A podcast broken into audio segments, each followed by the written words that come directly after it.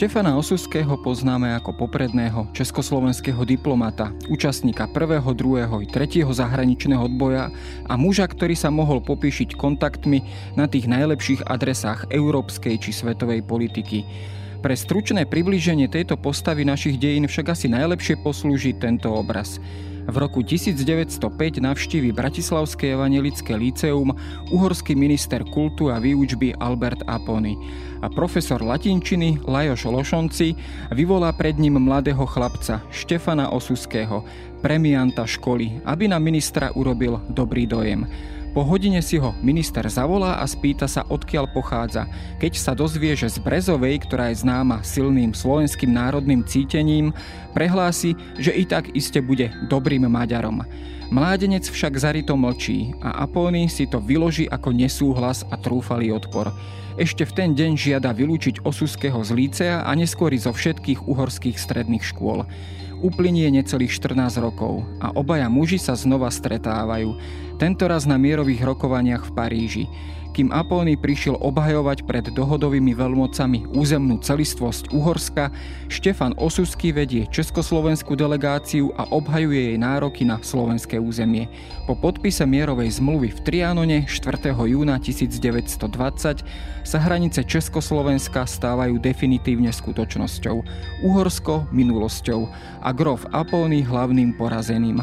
Štefan Osuský na to spomínal ešte aj po rokoch. Pozdravil som ho po maďarsky, on mňa po slovensky. Nikdy som sa ho nespýtal, či si spomína na 16-ročného študenta, ktorý mu odmietol prislúbiť, že bude dobrým Maďarom. Aj tento príbeh ukazuje, že dramatické 20. storočie prinieslo do konkrétnych životných príbehov neraz až neuveriteľné situácie. Vtesnať však celý životný príbeh Štefana Osuského len do tohto jedného obrazu by bolo asi aj na škodu. Ponúka totiž o mnoho viac inšpirácie. Počúvate Dejiny, pravidelný podcast denníka SME. Moje meno je Jaro Valent, som šéf-redaktor časopisu Historická revy a rozprávať sa budem s riaditeľom Historického ústavu Slovenskej akadémie vied Slavomírom Michálekom.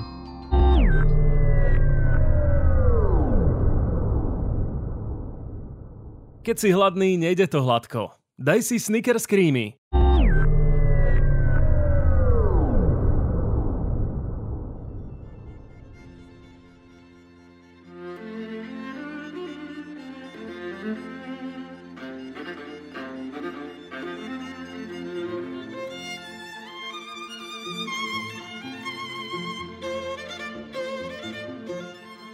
No, tento príbeh, tak ako som ho načrtol, ono to znie ako taká veľká success story, keď sme to takto e, popularizačne povedali. Tak skúsme na úvod, je príbeh Štefana Osuského príbehom naozaj mimoriadne úspešného človeka, ktorý to, tak povediac, dotiahol z minima na maximum? Určite áno, v každom prípade aj z môjho uhlu pohľadu Štefan Osusky je skutočne najvýznamnejšia osobnosť medzivojnovej československej diplomácie je pravdou to, že tak ako bežne u každého jedného človeka v živote nie sú to len víťazstva, ale sú to aj rôzne prehry, sú to situácie, kedy človek teda nie je úspešný a zároveň na druhej strane v prípade Štefana Osuského celý ten jeho diplomatický príbeh človeka môžeme nazvať skutočne úspešným, aj keď dá sa povedať po februári 1948 prerušený, respektíve ako život diplomata ako nedokončený. No, skúsme sa vrátiť do toho roku 1905, práve do toho momentu a do toho obrazu. Čo sa dialo ďalej so Štefanom Osuským? On teda podľa tých informácií, ktoré som si naštudoval, e, v podstate bol, tak povediac, vyblokovaný v celej svojej krajine a musel odísť do e, Spojených štátov amerických k svojej sestre a začať, tak povediac, nový život. Ako sa práve z tejto situácie dostal vlastne k diplomácii? Musel odísť, ak chcel študovať v prvom rade, to je dôležité povedať a on teda skutočne bol to jedno z tých osobností z oblasti Brezovej pod Bradlom, ktoré dávali veľmi dôraz na vzdelanie a, a je pravdou to, že on vo svojich takých nepublikovaných spomienkach na svoj život, ktoré pripravil v rukopise pod takým pseudonymom Juro Koreň, spomína práve na túto situáciu. Jednoducho odchádza k tej sestre do Chicaga, kde ako mladý začínajúci človek, ktorý síce túži po vzdelaní, ale neovláda anglický jazyk, tak dostáva sa prakticky v rámci tej krajanskej komunity potom do po nemecky vyučujúceho college a, a tu vyštuduje právo. Samozrejme, popri tom štúdiu práva eh, on eh, začína byť veľmi aktívny práve medzi tou eh, slovenskou krajanskou komunitou. No a prakticky vieme povedať aj to, že, že sa stáva jedným z tých lídrov práve aktivít krajanskej Ameriky, slovenskej i českej, kde teda sa snažia presadiť koncept budúceho Československa.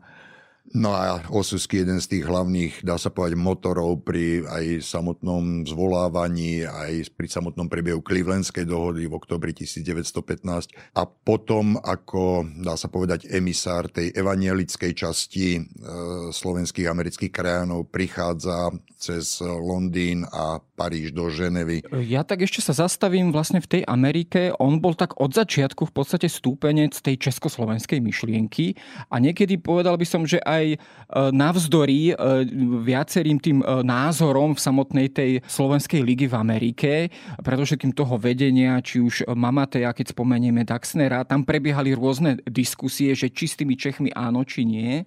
On mal od začiatku v tomto jasno, čo možno za tým bolo. Boli, boli to nejaké kontakty práve, práve aj s tými čes, českými krajanskými spolkami? Určite aj to a s tým, že vlastne v tejto oblasti Chicaga bola veľmi silná práve tá slovenská a česká krajanská indiánská komunita. Nie ďaleko od Chicaga je Cedar Rapids, kde je mimoriadne silná táto komunita, kde je dokonca ten Československý národný cintorín. Samozrejme e, v Chicagu tiež e, veľmi obrovské množstvo práve ľudí. No a ten koncept jeho toho budúceho Československa, respektíve spojenia Slovakov a Čochov v jednom štáte, áno, v tej krajanskej americkej komunite boli rôzne názory. Tie názory boli rôzne aj tu na Slovensku v tej nejakej tvoriacej sa inteligencii, jednak medzi Slovákmi a jednak aj e, teda v rámci toho českého prostredia intelektuálneho a práve Osusky, dá sa povedať, v tomto je jeho absolútna konštanta, vždy zostával práve na princípe tejto československej štátnosti. Ono, ja som niekoľkokrát rozmýšľal nad tým, že čo vlastne teda bolo tým momentom. Určite tých faktorov bolo niekoľko. Jednak teda aj tá krajanská komunita, ale určite jeden z tých významných faktorov aj bolo to, že pochádzal práve z tohoto mm, prostredia tej evangelickej Brezovej a skutočne práve v tomto regióne mm, to na pomedzi bola tá československá, respektíve slovensko-česká vzájomnosť veľmi silná.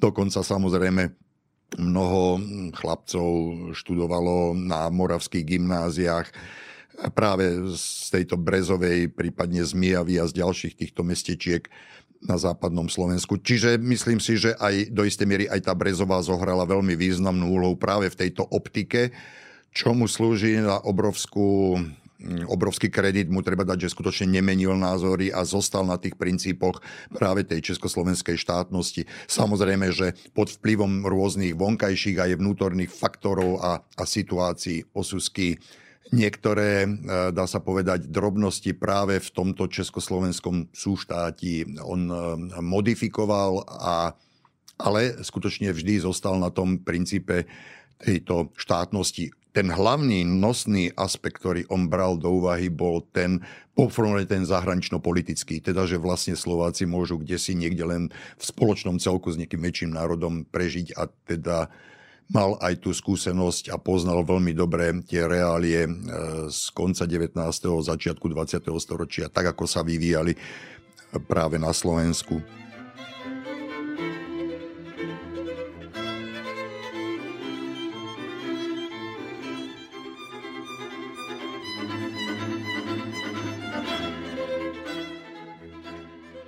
No, k tým jednotlivým aj tým konceptom a predstavám sa určite ešte dostaneme, ale tiež zaujímavý rozmer osobnosti Štefana Osuského je znalosť jazykov. Prišiel do Ameriky, nevedel po, po, po anglicky a potom, keď bol vlastne vyslaný do Európy, do Francúzska, tak myslím, že nevedel po francúzsky a opäť sa učil. Čiže on bol, to musela byť veľmi silná povaha, veľmi učenlivá a veľmi vytrvalá e, povaha. Aj to určite talent na jazyky. On skutočne teda mm, ovládal maďarčinu, to je prvý moment. Samozrejme, mnohé tie deti chodili oficiálne na obyty mm, do maďarských prostredí, študovali teda samozrejme sa aj na školách, kde väčšinu vyu, vyučovalo sa po maďarsky. Čiže tá maďarčina, tá im bola daná takmer v tom období takmer do vienka, ale skutočne tá Nemčina to je aj vďaka samotnému Bratislavskému liceu. No a keď e, prišiel do toho Chicaga, on skutočne nevedel po anglicky ani jedno slovíčko. A preto teda tá voľba na Concordia College, kde sa vyučovalo po nemecky. To bolo zámerne cielené.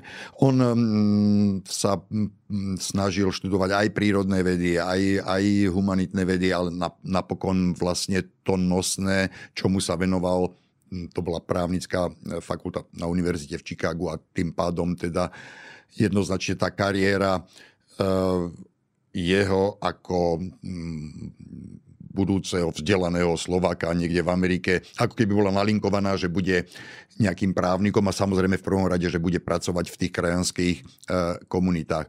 Už po príchode do Paríža, on bol v Londýne krátko, dva týždne, kde sa ozaj mal jeden, dva rozhovory s TG Masarykom a odchádza do Londýna, kde fakticky jeden z tých nosných predstaviteľov sa spája s Benešom a vlastne on je jeden z tých nosných ľudí, ktorí, keď Beneš predstavoval ten budúci orgán, líder, ktorý by bol lídrom zahraničného odboja ako Českú národnú radu, tak Osusku jednoznačne sa proti tomu postavil a povedal, že ak sa to bude volať Česká národná rada, tak Slováci ani americkí krajania za týmto niečím nepôjdu. A fakticky aj vďaka nemu sa teda skutočne volala Československá národná rada, ten prvý, dá sa povedať, orgán zahraničného exilu, prvého odboja. No teda fantasticky v veľmi krátkej dobe sa naučil po francúzsky. V Paríži tiež nie je dlho, ale odchádza do Ženevy, kde sa to hemžilo agentmi rôznych e, spol, z rôznych štátov, kde okrem iného teda vedie Československú tlačovú kanceláriu. A... No a tam on využil zase maďarčinu a e, skúsme si možno vysvetliť, prečo tá maďarčina bola v tom čase a v tom danom prostredí taká kľúčová. Pretože tam myslím, že asi aj otvárala trošku cesty aj do takých vyšších pozícií alebo medzi iné kruhy. On bol v podstate jeden, jedným z mála môžeme povedať novinárov alebo, alebo jednoducho ľudí, ktorí reportovali a sledovali dobovú tlač. A jeden z mála takýchto ľudí, ktorý vedel po maďarsky. Čiže on vedel tie pomery priamo z Uhorska sprostredkovať aj pred tými dohodovými spojencami. A to, toto je práve jeho mimoriadne významný prínos v tomto období, že fakticky tým, že čítal všetku dostupnú tlač, ktorá v tej Ženeve bola, a to je jedno, či to vychádzalo vo Švajčiarsku, alebo v Rakúsku, alebo v Maďarsku, respektíve v Uhorsku, tak on práve tým, že čítal túto originál tlač, tak bol jeden z mála ľudí, ktorí okamžite fakticky mali informácie z prvej ruky. A stal sa tak veľmi zaujímavý práve pre e, dohodové veľmoci a najmä konkrétne pre Georgia Herona, ktorý bol takým emisárom Woodrow Wilsona práve e, v Ženeve. A tu sa kde si niekde datuje tá jeho, dá sa povedať, e, taký ten prvý hmatateľný prínos v prospech budúceho Československa tým, že do istej miery predsa len tie diplomatické kruhy v Spojených štátoch amerických v tomto období, v tom roku 1916-1917, oni predsa len nepoznali tie vnútorné reálie Európy.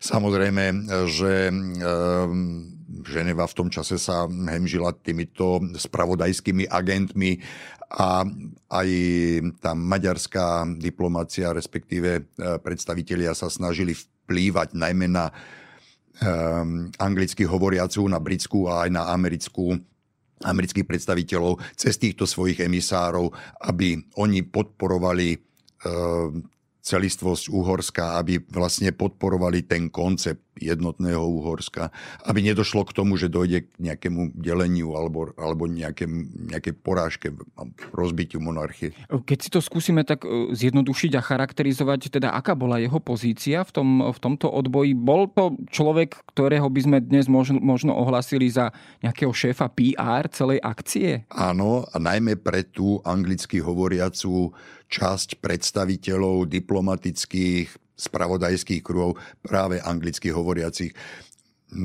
maďarskí predstavitelia sa, snažili v prvom rade e, vplývať na britskú e, politiku a byť takým, Osusky to nazýva, že taký point da puj, teda dá sa povedať oporný bod, vlastne e, chceli byť e, v tomto regióne strednej Európy práve pre tú britskú možnú ďalšiu politiku smerom na Balkán, respektíve na Blízky východ. A práve Osusky o americkej politike v tomto období jednoznačne nikto nemôže mať nejaké ilúzie. Oni skutočne nepoznali tie vnútorné reálie e, Európy. Mm, jednoducho ozaj tu bolo potrebné a kto lepšie ako človek, ktorý priamo čítal tú maďarskú tlač, čo sa potom samozrejme obrovsky dá sa povedať, v tom dobrom e, pre Osuského bolo pre neho teda obrovským plusom, že práve ovládal to, tieto reálie, toto pozadie aj pri tých rokovaniach potom v samotnej Parížskej mierovej konferencii v súvislosti s podpisom e,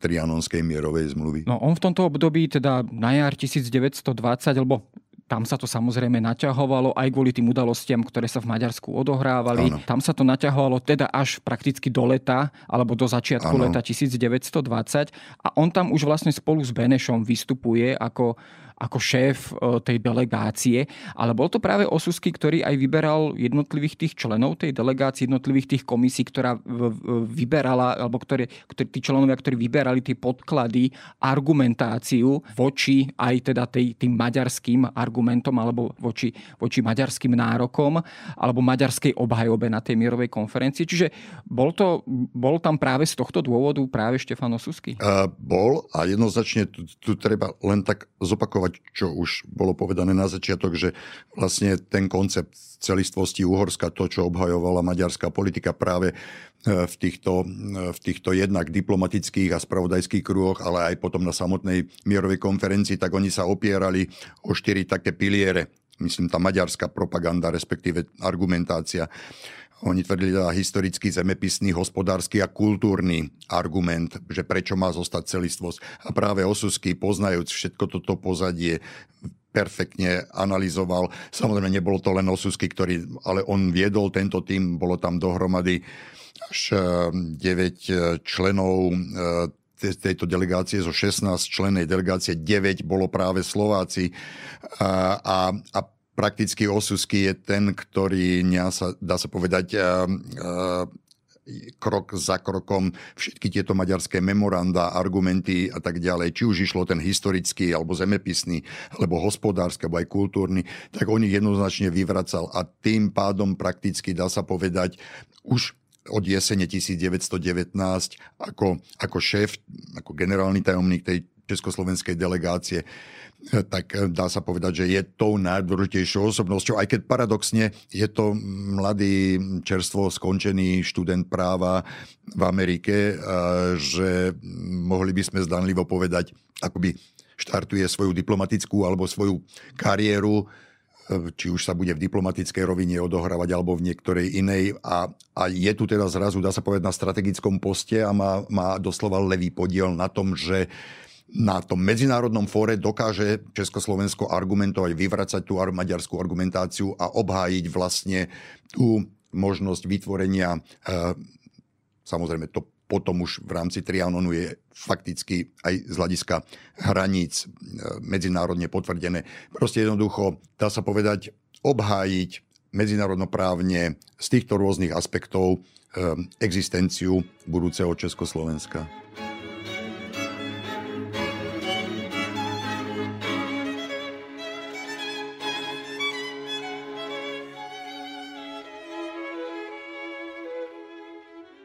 Ale pre samotných tých dohodových spojencov muselo byť, musel byť celkom zaujímavý e, obraz sledovať e, mladého Osuského. Ano. A už teda už bol, to už bol, dá sa povedať, starý kmeď áno, Apóny, aristokrat áno, uhorský. Áno. A, a t- tieto dve osobnosti, ktoré sa vlastne ako súperi stretli, stretli pred dohodovými spojencami. Dá sa povedať, že hoci teda to bolo samozrejme veľké víťazstvo pre československú delegáciu, pre československé požiadavky, tak ten strach možno z tých, z tých maďarských nárokov a revanšizmu pretrvávali aj pri tom, na čom sa vlastne e, Osusky opäť podielala, teda pri tvorbe malej dohody, že bol tam opäť jeho nejaký osobný vklad vytváraní tých väzieb vzájomných, ktoré teda vyústili vlastne začiatkom 20. rokov e, k vzniku tzv. malej dohody. No určite áno, bol tam ten vplyv, bol tam ten vklad.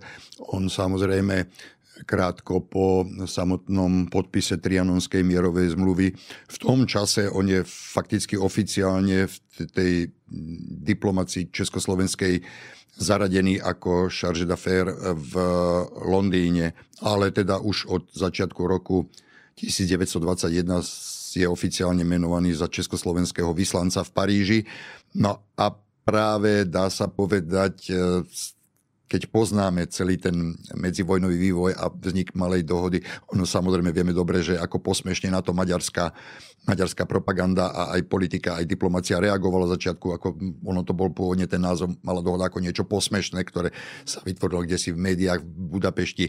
No ale skutočne je to niečo, čo mm, samozrejme nemôžeme len pripísať Osuskému, ale má svoj podiel najmä vďaka tomu, že že pozná tie reálie, stál pri tom podpise samotného Trianonu 4. júna 1920 a, a um, určite aj tými kontaktmi s týmito dohodovými predstaviteľmi, či už v rámci samotnej Parížskej mierovej konferencie, v rámci jeho aktivít v Ženeve a tak ďalej. Určite je to niečo, čo skutočne dá sa povedať, významne ovplnilo aj to, že Osusky je jeden z tých no, nosných predstaviteľov za Československo. Samozrejme nemôžeme určite, e, musíme za tým vidieť e, celkovo československú diplomáciu, tie aktivity, malodohodových štátov, týchto nástupnických štátov a tak ďalej. A to napojenie na Francúzsko a tak ďalej, ako dá sa povedať istý pilier práve tej medzinárodnoprávnej ehm, garancie existencie Československa.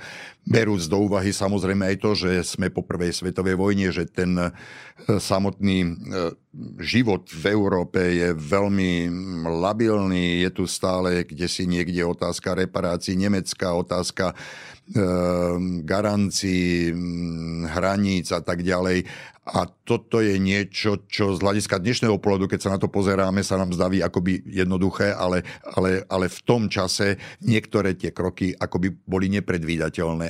A tu dá sa povedať, československá diplomácia jednoznačne bola úspešná. No, on sa automaticky potom teda stáva neskôr už vyslancom v Paríži, čo je v podstate, keď to zoberiem na celú tú hierarchiu tých jednotlivých diplomatických postov, tak toto je asi tá top, tá špica. Je to absolútne top a je paradoxné ešte to, ja musím na to zareagovať okamžite, keď si zoberieme, že ako sa vlastne vytvárala československá diplomácia. Tá skupina ľudí okolo Edvarda Beneša, to boli mnohom ľudia, ktorí kedysi ešte aj pôsobili aj v rámci Rakúsko-Uhorska. Bola to tá česká intelektuálna elita, ktorá kde niekde bola tými ľuďmi, ktorí tvorili to gro tvoriacej sa československej diplomácie.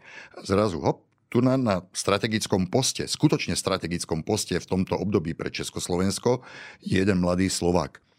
Keď sa to zoberieme, tak uh, skutočne toto diplomatické prostredie a práve to je niečo, v tom ja vidím, mm, dá sa povedať, obrovský moment v, v diplomatickom živote Štefana Osuského.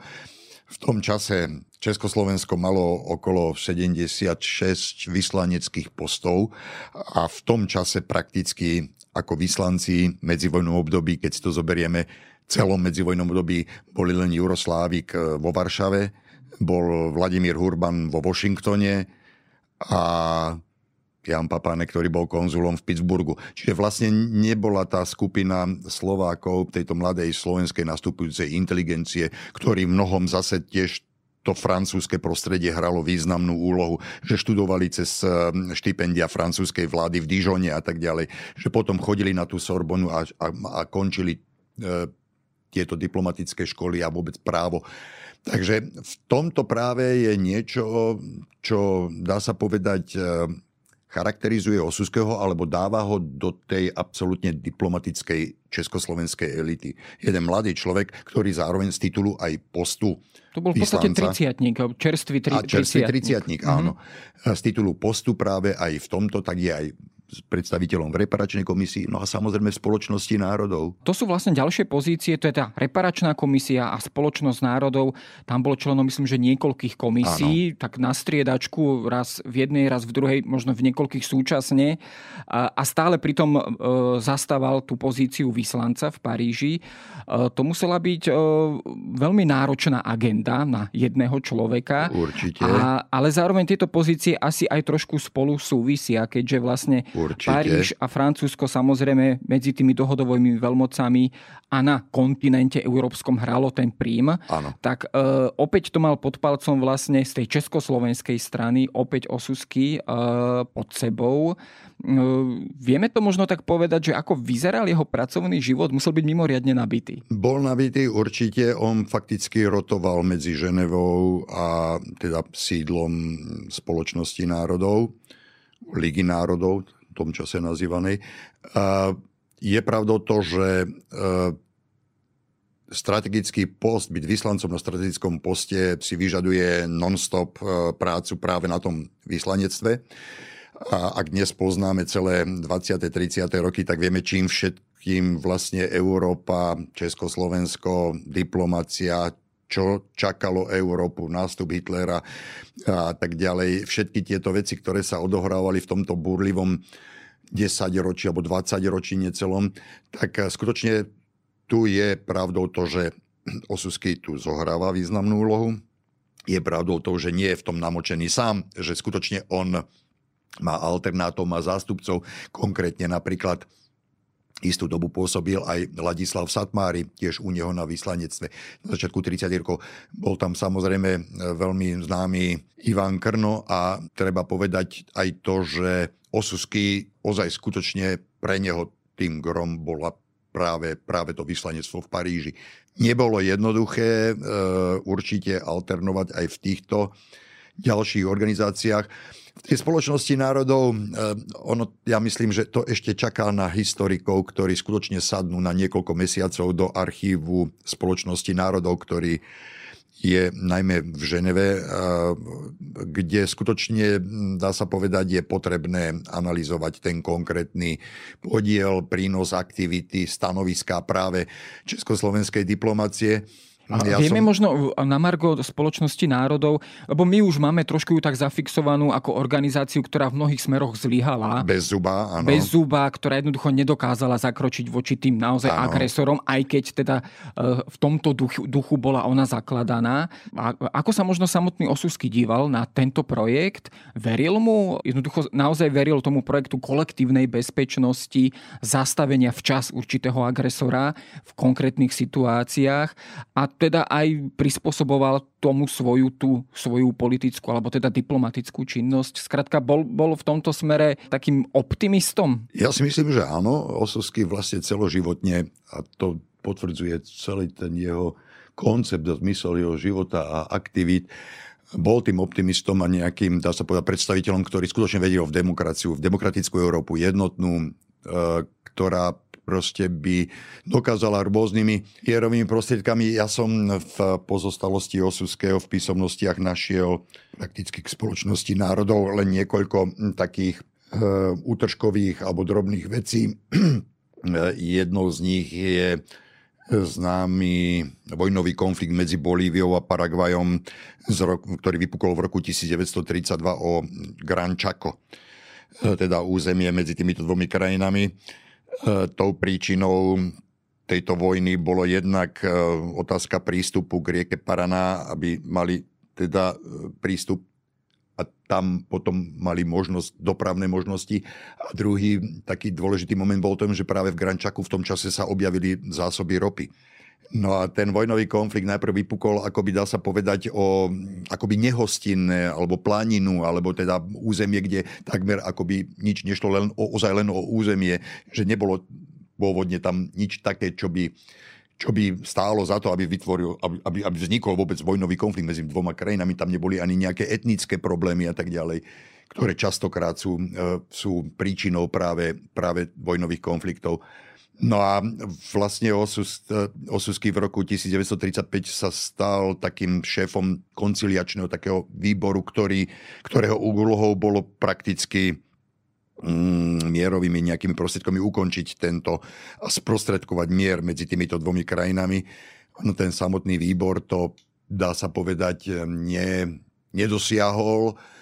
Uh, je pravdou to, že napokon obidve krajiny skončili tento vojnový konflikt ale e, paradoxne e, v tomto vojnovom konflikte bolo zaangažované Československo tým, že vyvážalo do jednej aj druhej krajiny zbranie.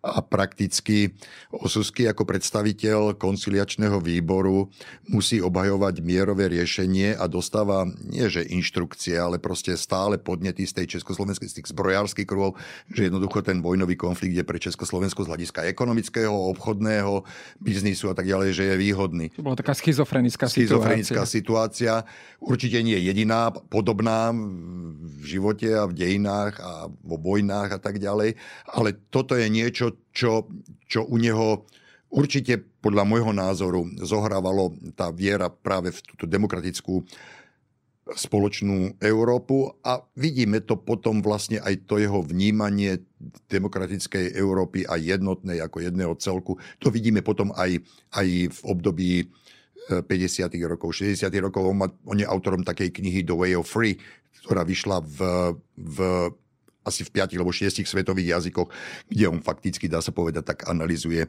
demokratický svet a totalitný svet a a, a, a snaží sa kde si nejak vysvetliť, že tá Európa, ak chce byť úspešná a, a ak chce byť um, lídrom v rámci vôbec vývoja, tak jednoducho musí byť demokratická, musí byť jednotná. Ono je to dnes skutočne, dá sa povedať, veľmi aktuálne.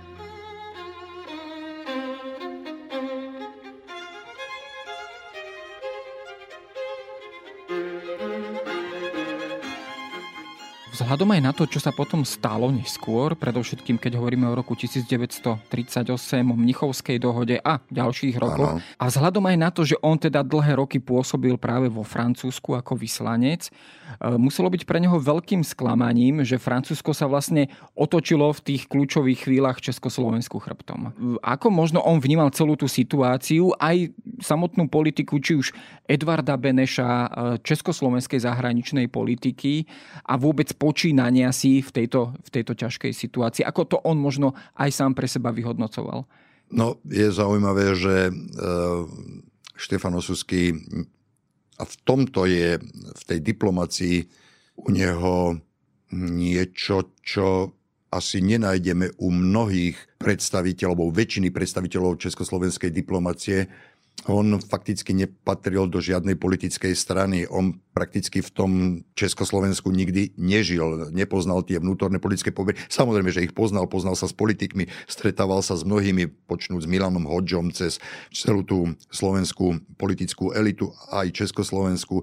Je o tom xx e, záznamov a dokladov, ale predsa len žil v tom zahraničí a tu je zaujímavé na to treba povedať, že niektorí mnoho, on síce inklinoval práve e, k agrárnej strane a k, a k týmto politickým predstaviteľom, ako čo je Juraj Slávik, prípadne e, Milan Hodža a ďalší, ale nikdy nebol tým politikom. A práve v tom francúzskom prostredí on dá sa povedať, že je istým solitérom, lebo keď hovoríme o Mníchove a potom o rozbití Československa v marci 39, tak, tak, tak vidíme, že e, ten zahranič, kreujúci sa zahraničný protifašistický odboj Mm, jednak na pôde Ameriky, Veľkej Británie a Francúzska, že sa tam vytvorí taká veľmi silná skupina, ktorá je okolo Edvarda Beneša, najmä českí národní socialisti a, a vôbec predstaviteľa českých politických strán.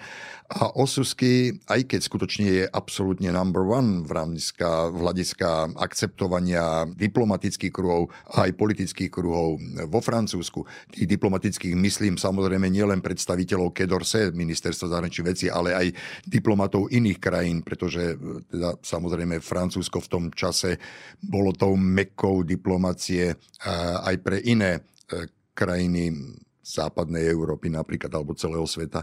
Takže on jednoznačne áno, zohráva tú významnú úlohu, vníma tieto veci ako, mm, dá sa povedať, faktor, ktorý, ktorý môže ovplyvniť ten budúci vývoj nielen samotného Československa, ale vôbec ten princíp a pozícia demokratickej Európy. No a tu prakticky v tom tvoriacom sa prvom exilovom telese a teda v rámci druhého odboja zahraničného on akoby strácal istú pozíciu. A jeden z tých momentov, prečo ju strácal, bol práve to, že nemal za sebou tú e, politickú elitu, ktorú samozrejme Trebars Edvard Beneš tom čase mal, hoci teda... Nemal, bol... skrátka, nemal skrátka takéto domáce krytie, tak, alebo nemal to pozadie, tak, nemal keďže, to pozadie, keďže doma áno. nebýval, alebo áno, len zriedka. Áno, áno. A, ale napriek tomu teda na jeseň roku 1939 uh, vykonal taký pozoruhodný diplomatický áno. počin. Uh, dojednal dohodu, ktorá tak zvyčajne už býva uh, nazývaná ako dohoda Daladier-Osusky. Ten Daladier, ktorý bol aj áno, v tom Mníchove. Eduard Daladier, áno. Eduard Daladier. A o čom bola tá, teda táto dohoda?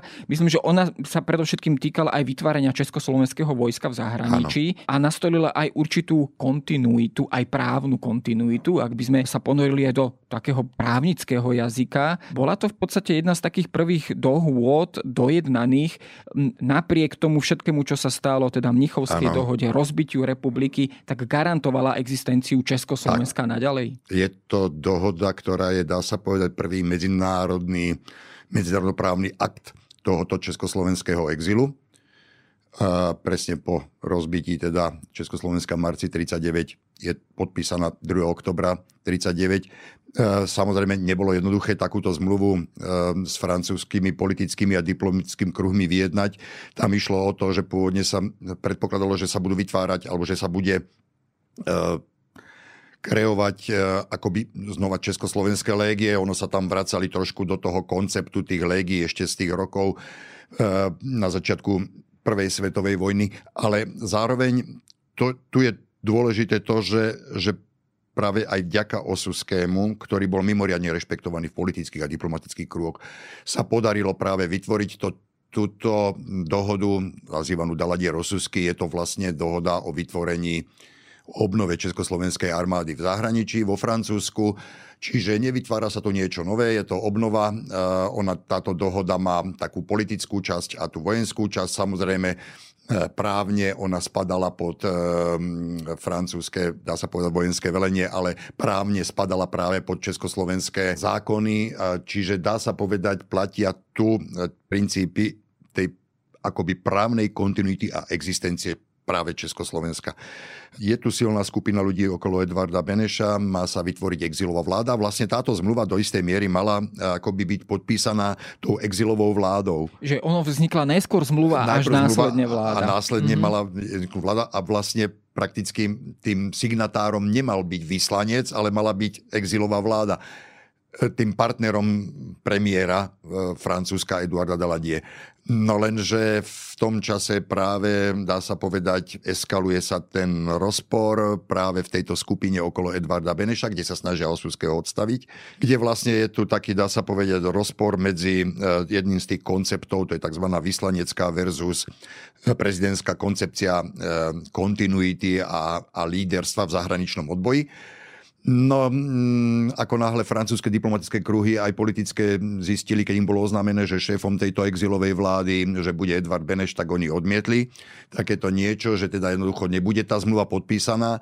No na to vlastne potom podpisuje túto dohodu o Susky ako vyslanec, ale nevytvára sa dočasná exilová vláda, ale vytvára sa len tzv. Národný výbor Československý. Skúsme si ešte možno vysvetliť vlastne ten rozdiel e, medzi tou, tou vyslaneckou koncepciou ano, a tou, ano, a tou ano. prezidentskou. Išlo tam o to práve, e, že tým, že Beneš vlastne rezignoval po Mníchove a v podstate to vzdal, keď to tak povieme, ano. tak tá vyslanecká koncepcia a teda aj slovami a postavou Štef, Štefana Osuského ako keby bola tá, ktorá to nevzdala, ktorá má tú kontinuitu, ktorá je tým nástupcom právoplatným, môžeme to takto Áno, chápať? dá sa povedať takto, je to správne vysvetlené. Ja to len dodám, že áno. Tá prezidentská jednoducho, tam išlo o to, že kto vlastne má právo byť lídrom toho zárečiného boju. Kto symbolizuje tú kontinuitu existencie Československa, síce rozbitého v marci 39. Uh, Osusky tvrdil, že nemá to byť teda prezident Edvard Beneš, ktorý skutočne dá sa povedať odišiel do Chicaga ako súkromná osoba, žil tam pol roka a potom zrazu tá jeho partia okolo uh, Huberta Rybku, misie Šrámka a ďalších Jana Masaryka ho pozývajú, ako by znova bol on lídrom tohoto zahraničného boja. Osuského koncept je, že vlastne nositeľmi tej právnej existencie Československa sú práve predstavitelia, ktorí sú vyslanci, že oni neodovzdali vlastne úrady, čiže sú tým symbolom právnej kontinuity. Podobné je prípad Vladimíra Hurbana vo Washingtone, ktorý tiež neodovzdal vyslanectvo nemeckým diplomatickým predstaviteľom, hoci mal z Prahy od Chvalkovského a ďalších predstaviteľov Československa, v tom čase teda už po rozbití Československa, mal, mal inštrukcie telegrafné, že má odovzdať práve toto. Ani Osusky neodovzdal, to je e, známy taký obrázok e, v parížských novinách, je niekde to perokresba, kde Osusky stojí e, s roztiahnutými rukami, za chrbtom má zrkadlo v tej budove na Rue kde sídlilo práve v tom čase toto vyslanectvo vlastne od 1918 roku. Tak tam on symbolizuje to, že neodovzdá proste toto. Čiže on jednoznačne práve tú kontinuitu vidí v tej činnosti, neprerušenej činnosti práve vyslancov. Podobne teda bol na tom aj tento Vladimír Hurban.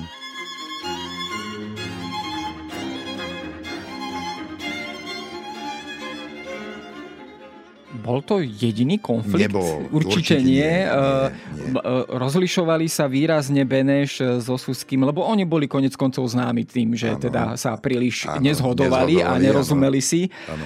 Rozchádzali sa povedzme aj v tom pohľade na zahraničnú politiku Československa a povedzme teda aj na pomer vôbec Čechov a Slovákov. Jednoducho iskrylo to aj v týchto témach? Presne, toto sú dva veľmi silné momenty, okrem tej vyslaneckej versus prezidentskej koncepcie líderstva a kontinuity zahraničného odboja. Sú tieto dva dôležité momenty. Jeden je teda ten, tá otázka zahranično-politickej e, orientácie budúceho demokratického Československa, kde Osusky jednoznačne tvrdí, že tá orientácia Československa musí byť na Veľkú Britániu, Francúzsko, na západnú Európu, kdežto Beneš razí, veľmi, vieme veľmi dobre, už od decembra podpísanú 43 e, Československo-sovietskú, čiže tú východnú orientáciu samozrejme vysvetliť všetky tieto dôvody tejto orientácie na sovietský zväz z hľadiska zahraničnej politiky. Vieme to vysvetliť, je to ale samozrejme na samostatnú, dá sa povedať, diskúziu. A zjednodušene treba brať do úvahy aj to, že ten koncept zahraničnej politiky, že to bolo desi niekde, že budeme tým mostom medzi východom a západom, že aj s východom musíme mať dobré ten sovietský zväz v tom čase, v tých rokoch 42-43 skutočne nebolo, bolo treba brať vážne a ako potrebný súčasť proti hitlerovskej koalície. Čiže v tomto vieme dnes e, tie veci aj takto interpretovať. Na druhej strane Osusky vidí desi niekde to budúce demokratické Československo práve v tej zahranično-politickej aj v ekonomickej orientácii práve na západnú Európu. On trošku kopíroval Milana Hodžu v tých jeho federalizačných e, koncepciách a predstavách Strednej Európy. Hodža išiel trošku ďalej. On vnímal celú Strednú Európu, kdežto Osusky fakticky sa pozeral v rade na Československo.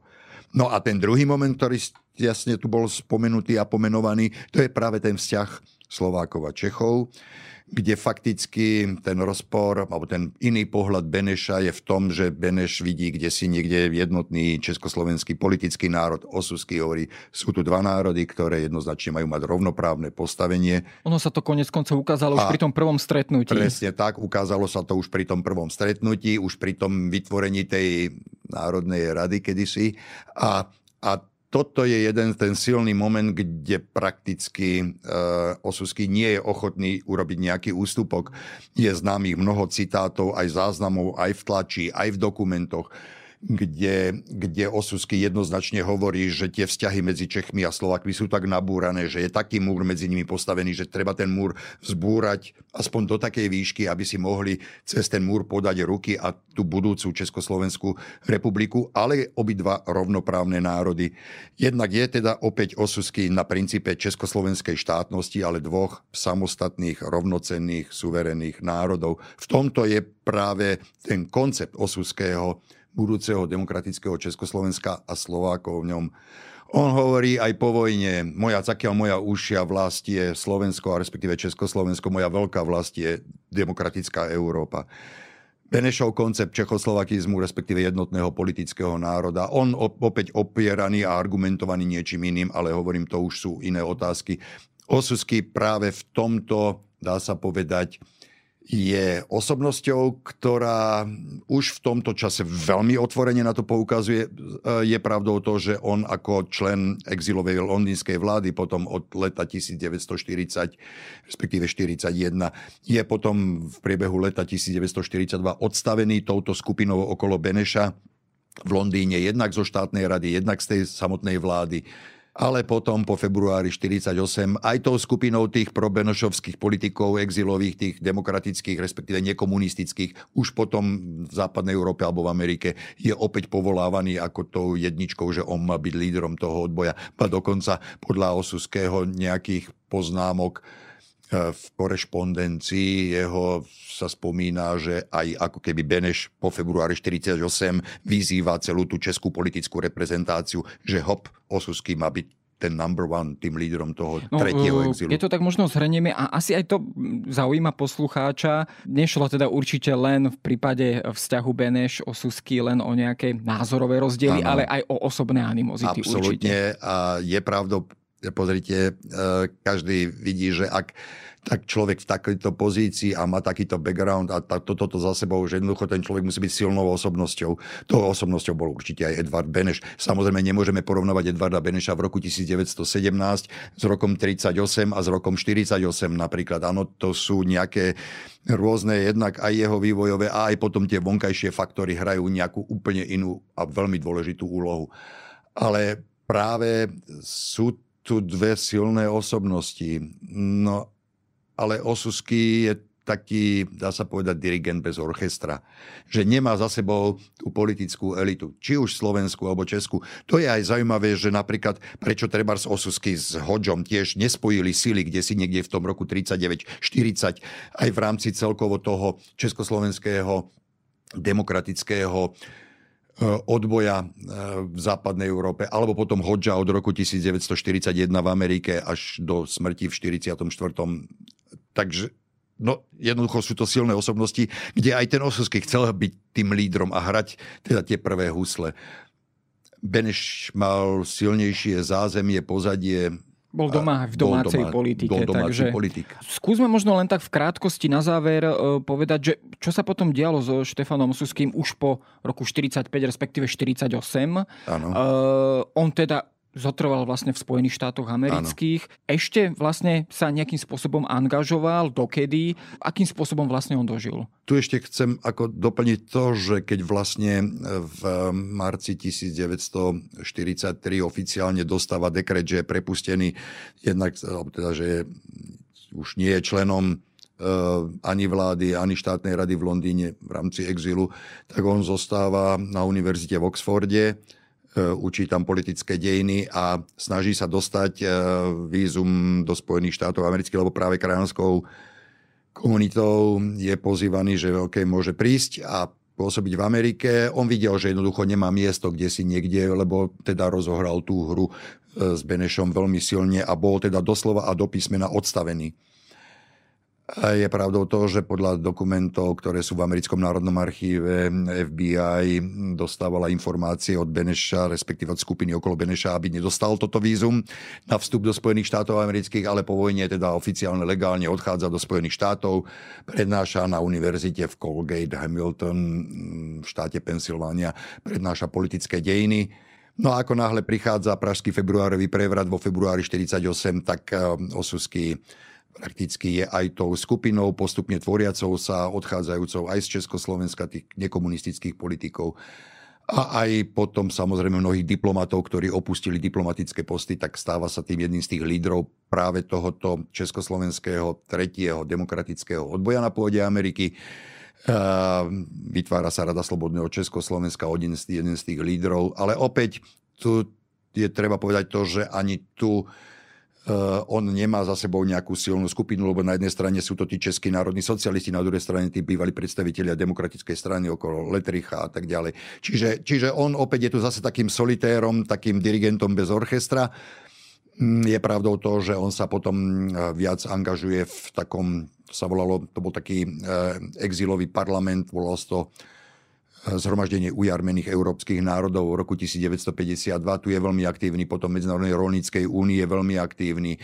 A prakticky dá sa povedať až do roku 1960 ešte pôsobí na pôde tohoto československého exilu, ale postupne ako keby mu síl ubúdalo, alebo jednoducho stiahuje sa z tohoto aktívneho politického života, píšete svoje spomienky, no a zomiera vlastne na konci septembra roku 73, čiže, čiže máme teraz 50 máme 50 rokov. od jeho umrtia a, a dá sa povedať, ostáva už len v kruhu rodiny v malom mestečku Herndon, ktoré je dnes predmestie Washingtonu. Ako sa k takéto osobnosti vôbec e, historikovi zbiera materiál? To musí byť teda veľmi náročné, pretože musí jednak sledovať aj teda jeho, jeho kroky, jeho životnú dráhu a tá teda viedla cez Ameriku, Francúzsko, prakticky po celej Európe. E, čiže kde všade sa s Osuským, na akých, v akých archívoch na akých miestach môžeme takto stretnúť? No v prvom rade musím povedať, že je to skvelá robota robiť takúto osobnosť a teda samozrejme jeho tá diplomatická kariéra trvala, dá sa povedať, v rámci Československa 40-50 rokov a, a v tých zlomových situáciách. Druhá vec je tá, že e, tým, že on vlastne zomrel v Spojených štátoch a už ako americký štátny občan, tak jeho osné dokumenty. On ako správny diplomat si nechával kópie v mnohom, komentoval veľa vecí, e, robil rôzne poznámky, prednášky na rôzne aktuálne témy. To všetko je súčasťou jeho pozostalosti, jeho písomnosti, ktoré sú uložené v Hoover Institution and Archives na univerzite v Stanforde v Kalifornii, Palo Alto tá práca je úžasná, ja som strávil tam pol roka práve v týchto dokumentoch. Samozrejme, že to je to nosné, ktoré on ako diplomat si zanechal. Vieme dobre, že samozrejme mnohé, mnohé tie dokumenty sa na, nachádzajú v kópiach aj v oficiálnych archívoch. No z tých eh, československých dokumentov samozrejme archív ministerstva zahraničných vecí, eh, Fond teritoriálny odbor Francúzsko, diplomatické správy, e, zastupiteľský úrad Paríž. Potom, čo ja viem, je veľmi dôležitá napríklad právna sekcia odbor medzinárodných organizácií, kde je spoločnosť národov. Tá právna sekcia, kde sa robili rôzne právne analýzy postupov e, v rôznych diplomatických rokovaniach, zmluv a tak ďalej, veľmi dôležité. No potom samozrejme, že osuského papiere nájdeme aj e, v rôznych takých akoby bočných, napríklad v Spojených štátoch v univerzite v Nebraska e, sú e, listy, ktoré on si písal s rôznymi osobnostiami. Dala ich tam tieto dokumenty Mimi, jeho manželka, ale to išlo vlastne o osobnú korešpondenciu mnoho medzi politikmi aj napríklad je tam zachytený, ja som mal možnosť vlastne takto vydokladovať jeho postoj po februári 48 k tomu neoludáckému e, slovenskému exilu 48. roku, kde on jednoznačne ho vyzývali, e, že OK, tak ste na československej štátnosti, alebo ste na princípe štátnosti Slovenska. On jednoznačne hovorí, som na princípe československej štátnosti, tým pádom pre celú túto partiu okolo Sidora a ďalších ľudí bol, ako by dá sa povedať, osobou s ktorou už nepočítali, že by, že by nejak veľmi aktívne eh, ho zapájali do eh, týchto ich aktivít. Je pravdou to, že napríklad veľa materiálu sa dá nájsť e, v, teraz sa to volá Historical Society of Pennsylvania, kedy sa to volalo Balge Institute for Ethnic Studies, ktoré sú e, vo Filadelfii, kde sú práve tieto krajanské rôzne dokumenty a tam najmä tie otázky okolo Slovenskej ligy, vzťahu s Mamatejom v tých rokoch 1914, 15 a tak ďalej, práve aj pri príprave jednak poprvé samotnej Clevelandskej dohody a potom vlastne tá príprava celej tejto krajanskej Ameriky okolo Mamateja práve Osuského a Košíka poslať ich do Európy ako emisárov práve slovenských E, krajanov, jedných teda tej evangelickej a Košík ako predstaviteľ tej katolickej krajanskej komunity. No, čiže to je ďalší mimoriadne významný zdroj. No a potom samozrejme oficiálne dokumenty State Department, ktoré sú vo Washingtone. Tam veľa nájdeme veci práve v súvislosti s tou aktivitou medzivojnovou, respektíve sú tam napríklad správy Harry Balita, ktorý bol americkým veľvyslancom vo Francúzsku, ktorý bol mimoriadne, mal vysoký eh, mienku a vysoko cenil práve aktivity Štefana Osuského v tých rokoch 38-39 vo Francúzsku. No potom samozrejme veľmi dôležitým zdrojom informácií je aj francúzsky Kedorse, spomínaný archív spoločnosti národov, a ten archív Kedorse, ministerstva zahraničných vecí, e, je uložený v Nantes, to by chcelo, aby historik nejaký tam strávil minimálne niekoľko mesiacov. No, toho materiálu je obrovské množstvo obrovské pre množstvo. tým historikov v podstate, takže asi, asi ani jeden človek by to za, za celý život možno asi nedokázal ani spracovať, aj keď samozrejme už mnohé práce vrátane, vrátane vás vlastne takto vznikli. No, Štefan Osusky je teda mimoriadná osobnosť, mimoriadne úspešná osobnosť. Je v podstate asi takou ikonou slovenskou, minimálne pokiaľ hovoríme o diplomácii. Je teda asi takým, takým dobrým slovenským success story. Ja vnímam Osuského, ako dá sa povedať, najvýznamnejšiu osobnosť československej diplomácie mnohom pred 20-25 rokmi a tak ďalej. Keď som tieto názory prezentoval na rôznych konferenciách, kde boli aj českí historici, tak vyvolávalo to istú verziu a taký ten probenešovský orientovaný český pohľad bol veľmi silný. Dnes už, chvála Bohu, aj v tej českej odbornej sfére, v historiografii medzi historikmi, skutočne ten Osusky je dávaný na mimoriadne významné, ak nie na najvýznamnejšie miesto práve minimálne v tom medzivojnovom období. Tak je to výzva pre poslucháčov, aby sa s touto osobnosťou lepšie zoznámili. Ďakujem za rozhovor. Ďakujem.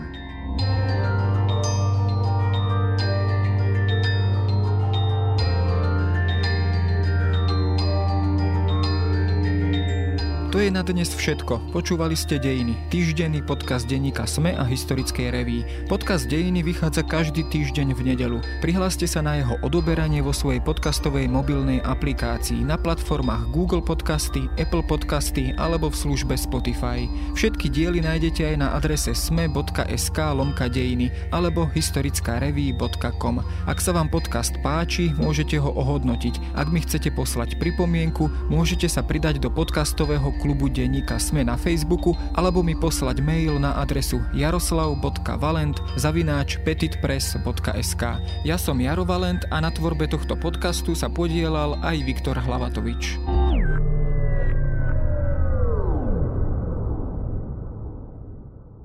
Keď si hladný, nejde to hladko. Daj si Snickers Creamy.